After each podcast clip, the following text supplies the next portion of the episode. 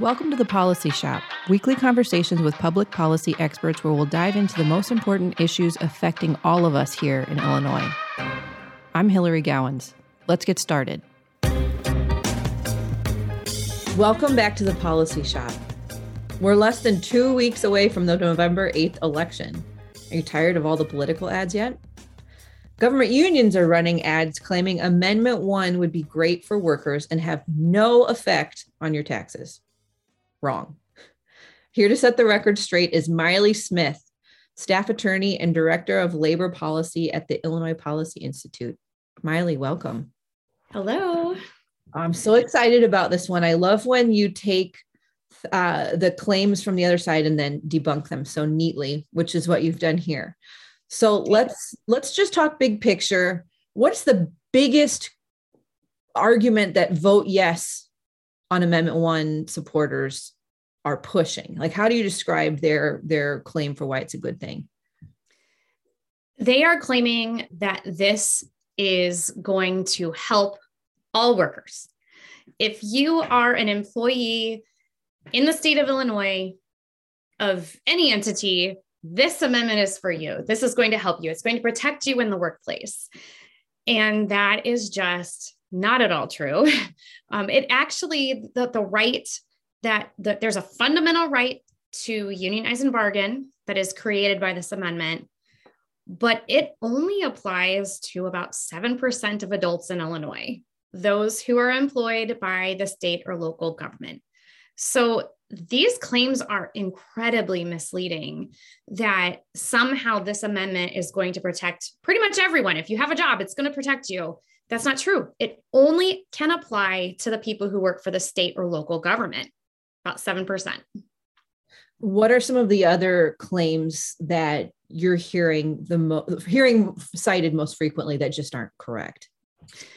another claim is that this amendment is like what other states have done, that there are three other state constitutions that have provisions like Amendment 1. Um, but in fact, no other states have any provisions like those in Amendment 1. So if when you look at the text of the amendment, the amendment has four provisions. The first thing it does in the first line is create a fundamental right to unionize and bargain again for state and local government employees. It says all employees, but it's just for state and local government employees. It expands bargaining beyond wages and benefits, those things that we typically know are part of collective bargaining at the table.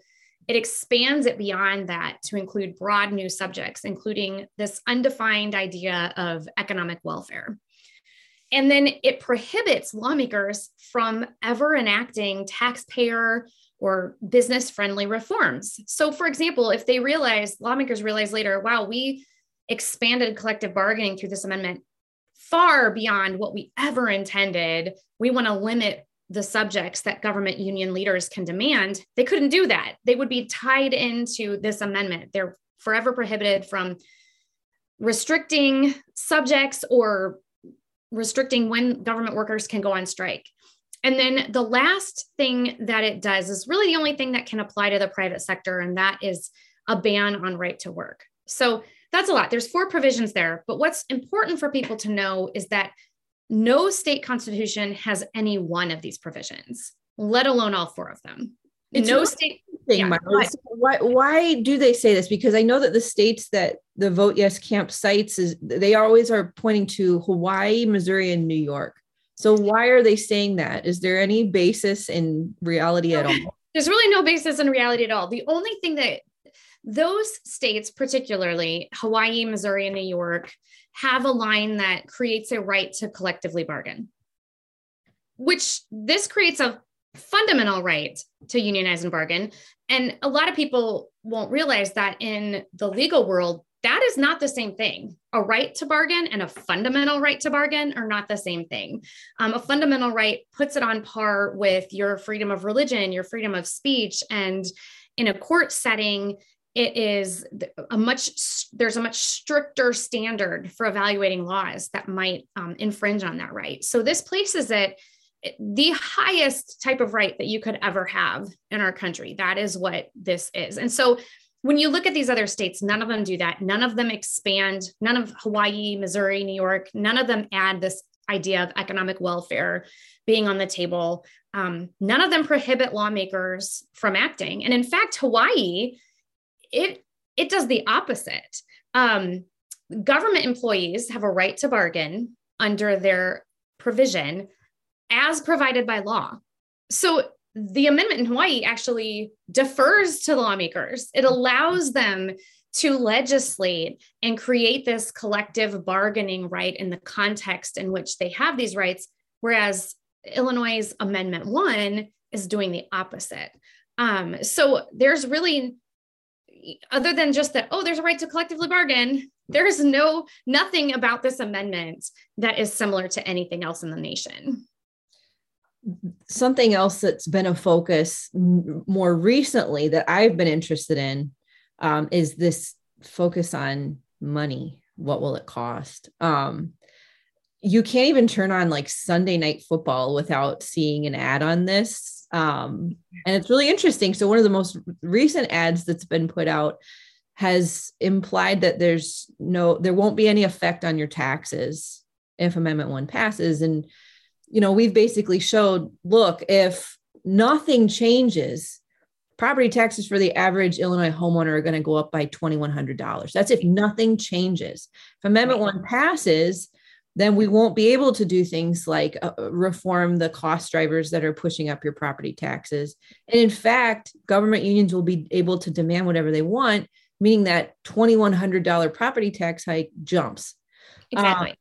yeah. And I've been really fascinated by this not only that you know the claim that there's no impact on your taxes but also the focus on money you know the camp that's pushing the vote no message has about i don't know i think 2 million dollars in funding mm-hmm. um, which we should note our advocacy arm has contributed to um, but i the on the other side the vote yes camp which is funded by these government unions has about $14 million, over $14 million. Um, and most of that comes from union dues, right? And union dues come from tax from dollars. Yeah. So it's crazy that anyone would spend time wondering where the $2 million comes from, in my opinion, when you know that's the David camp, the Goliath camp has over $14 million. What do you think about that? I I think that there is a huge misconception about what government unions are really like.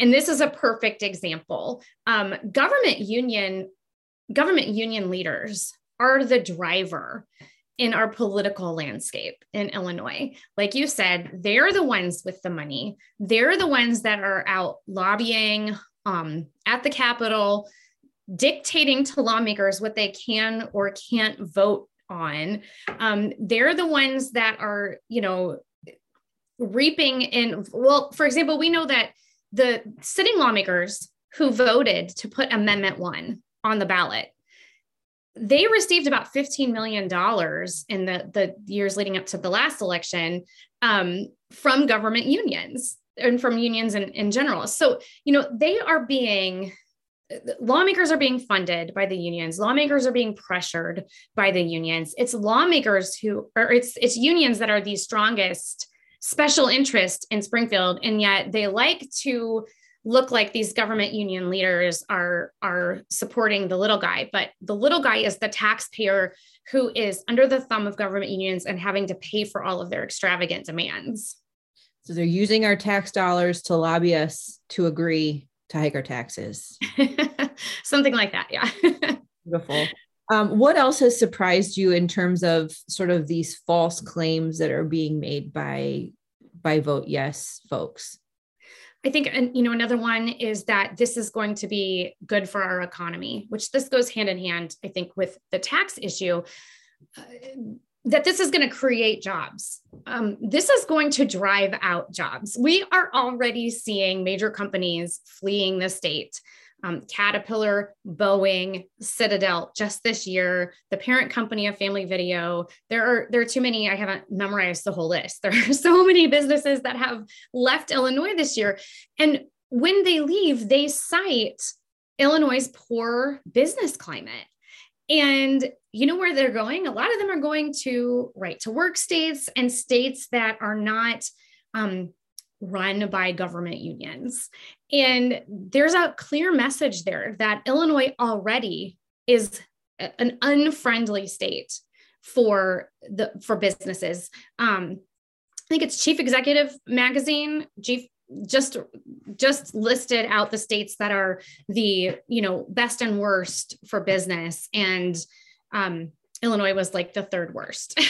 So we're already in a crisis where businesses are, are are leaving illinois. They're taking jobs with them.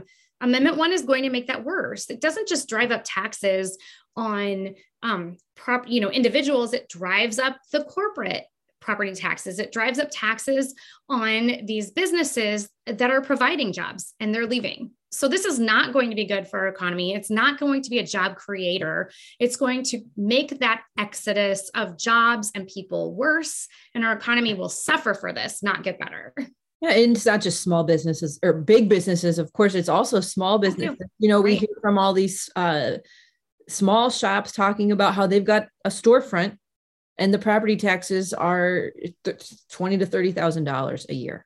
Mm-hmm. Um, and that's what's so frustrating. I think it's you know good job unions. You've done a good spin job on this, but uh, this is a tax issue. It's a cost of government issue, and this whole like right to work red herring is just baffling. Like, I don't care about right to work right now. We're not talking about right to work. We don't have that here. We're and, not, a, and it's not anywhere on the horizon. It was never, it was never even, you know, uh, another, I guess, myth that we're seeing by um, proponents is that, oh, Illinois political winds shift. We need to cement these rights in our constitution right now before someone like a Bruce Rauner comes in and tries to take them away. What is so disingenuous about that is that right to work was never even close to being passed during the Rauner years. Um, so it's not even like we were close to passing right to work in Illinois. It's not anywhere on the horizon. Um, currently, Democrats have a supermajority in our General Assembly. Like, I don't even know that right to work has been introduced in the last four years in our legislature. So this is very disingenuous. It's it's trying to convince workers that they need to vote for this when it's completely unnecessary and their rights they will still have the same rights if this amendment doesn't pass because we already have very broad protections for workers in our state laws.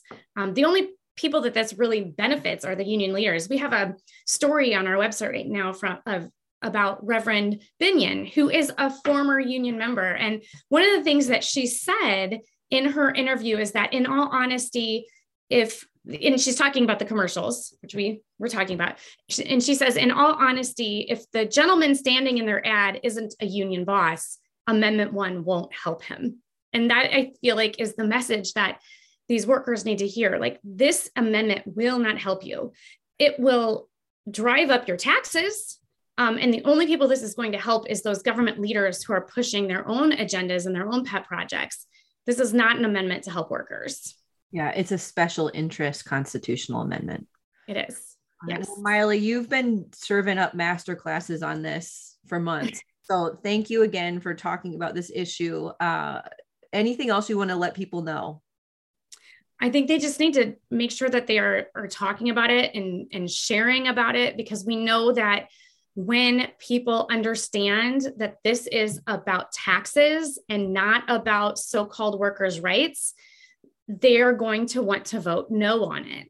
Um, they need to share because the amendment itself is misleading on its face and proponents are not being truthful. So, you know, people need to get the word out, talk with their neighbors, um, explain to them that this is going to raise their taxes and it's going to drive out business. And we need to make sure that union government unions are not in control of our state. All right. Well, thanks again, Mailee. I'll talk to you soon.